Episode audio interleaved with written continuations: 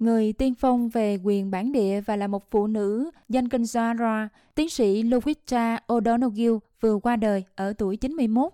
Trong một tuyên bố, cháu gái của bà là Deb Edwards thông báo rằng bà đã ra đi thanh thản tại nhà riêng vào Chủ nhật 4 tháng 2 tại quốc gia Kauna ở Adelaide bên cạnh gia đình trực hệ của bà. Deb Edwards cho biết Dì của bà đã cống hiến cả cuộc đời làm việc của mình vì quyền lợi, sức khỏe và phúc lợi của người thổ dân và dân đảo Torres Strait.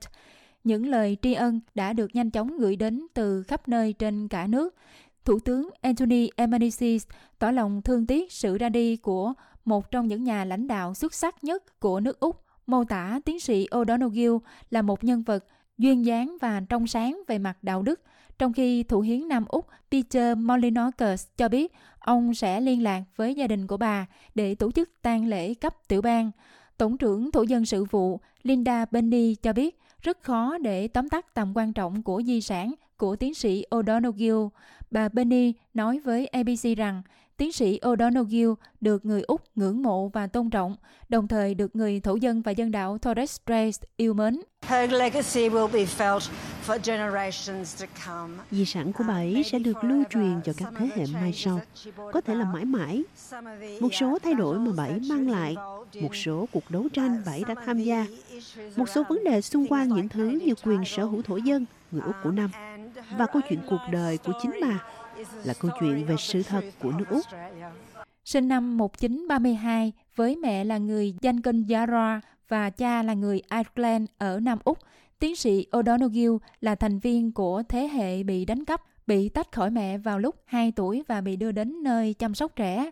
Bà đã trở nên nổi tiếng sau khi trở thành người thổ dân đầu tiên được đào tạo thành y tá tại Bệnh viện Hoàng gia Adelaide vào năm 1954 sau khi vận động hành lang chống lại quyết định từ chối cơ hội bởi vì di sản của bà.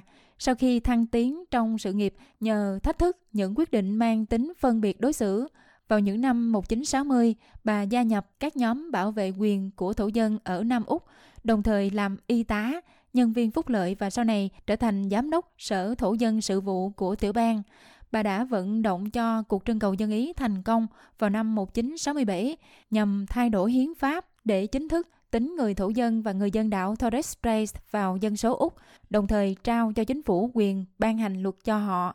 Để tỏ lòng thành kính bà O'Donoghue, tiến sĩ Noel Pearson nói rằng nước Úc mắc một món nợ không thể nào trả nổi đối với nhà lãnh đạo thổ dân vĩ đại nhất của mình. Her sacrifice for the cause of her people sự hy sinh của bà vì sự nghiệp của người dân và sự cống hiến của bà ấy cho phúc lợi của chúng tôi đã dẫn đến rất nhiều điều tốt đẹp dưới sự lãnh đạo của bà. Khi bà ấy lãnh đạo ASIC từ năm 1990 đến năm 1996, đó là những năm tuyệt vời nhất của chúng tôi. Chúng tôi đã đạt được rất nhiều điều. Tiếp tục hoạt động vận động của mình, tiến sĩ O'Donoghue đã được phong làm thành viên của Order of Australia vào năm 1977. Bà là chủ tịch sáng lập của Hội nghị Thổ dân Quốc gia vào năm 1984, được vinh danh là người Úc của năm.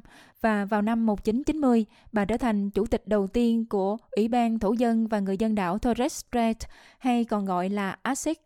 Với tư cách này, một trong những thành tựu mang tính bước ngoặt của bà đó là vận động chính phủ Kitchin công nhận và bảo vệ quyền cũng như lợi ích đất đai của người bản địa thông qua đạo luật quyền sở hữu bản địa vào năm 1993.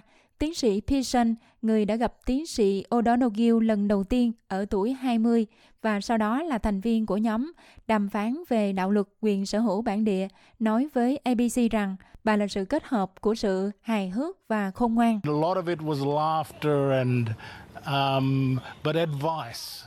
Tiến sĩ Pearson nói, rất nhiều trong số đó là chuyện cười, nhưng đó là lời khuyên và bà ấy đã không ngại nói thẳng với tôi như là bà ấy đã làm với các nhà lãnh đạo khác trên cả nước. Bà đã hướng dẫn chúng tôi trong ba thập niên qua. Tôi đã gặp bà lần đầu tiên khi bà đã 60 tuổi. Bà đã có một sự nghiệp chuyên môn và kinh nghiệm to lớn. Tôi cũng như rất nhiều người khác đã học được rất nhiều điều từ bà.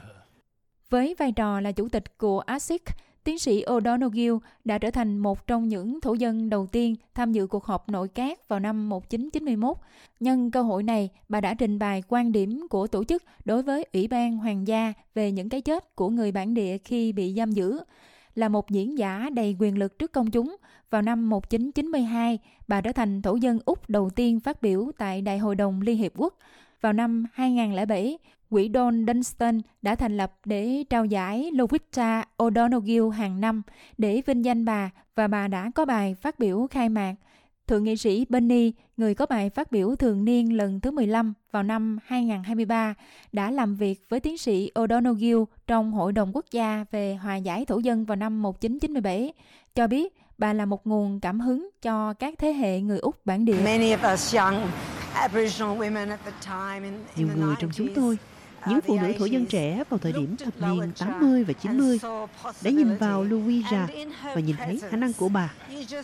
Sự hiện diện của bà, bạn có thể cảm nhận được. Bạn thấy được sự duyên dáng của bà, cảm nhận được lòng tốt. Nhưng bạn cũng có thể cảm nhận sự thật rõ ràng rằng bà rất nghiêm khắc và sự nghiêm khắc đó luôn là một bài học. Năm 2008, tiến sĩ O'Donoghue đã giúp nước Úc đối mặt với một sự thật khó chịu khi bà tư vấn cho Thủ tướng Kevin Rudd về lời xin lỗi chính thức của chính phủ liên bang đối với các dân tộc thổ dân và dân đảo Torres Strait, cũng như đối với các thế hệ bị đánh cắp. Công việc của bà sẽ tiếp tục tồn tại thông qua quỹ Lovita O'Donoghue và viện Lovita, viện nghiên cứu sức khỏe do người bản địa duy nhất của Úc kiểm soát. Thượng nghị sĩ đảng xanh Dorinda Cox nói với ABC rằng sự vĩ đại của cá nhân tiến sĩ O'Donoghue cũng sẽ được mọi người ghi nhớ. Bà là một người phụ nữ tuyệt uh, vời, một người tiên phong, một nhà lãnh đạo nữ, một phụ nữ tuyệt vời, uh, tốt bụng, giàu lòng trắc ẩn, người luôn khiến bạn cảm nhận được sức mạnh và sự kiên cường mỗi khi có sự hiện diện của bà. Và tôi xin gửi lời chia buồn chân thành nhất đến gia đình của bà.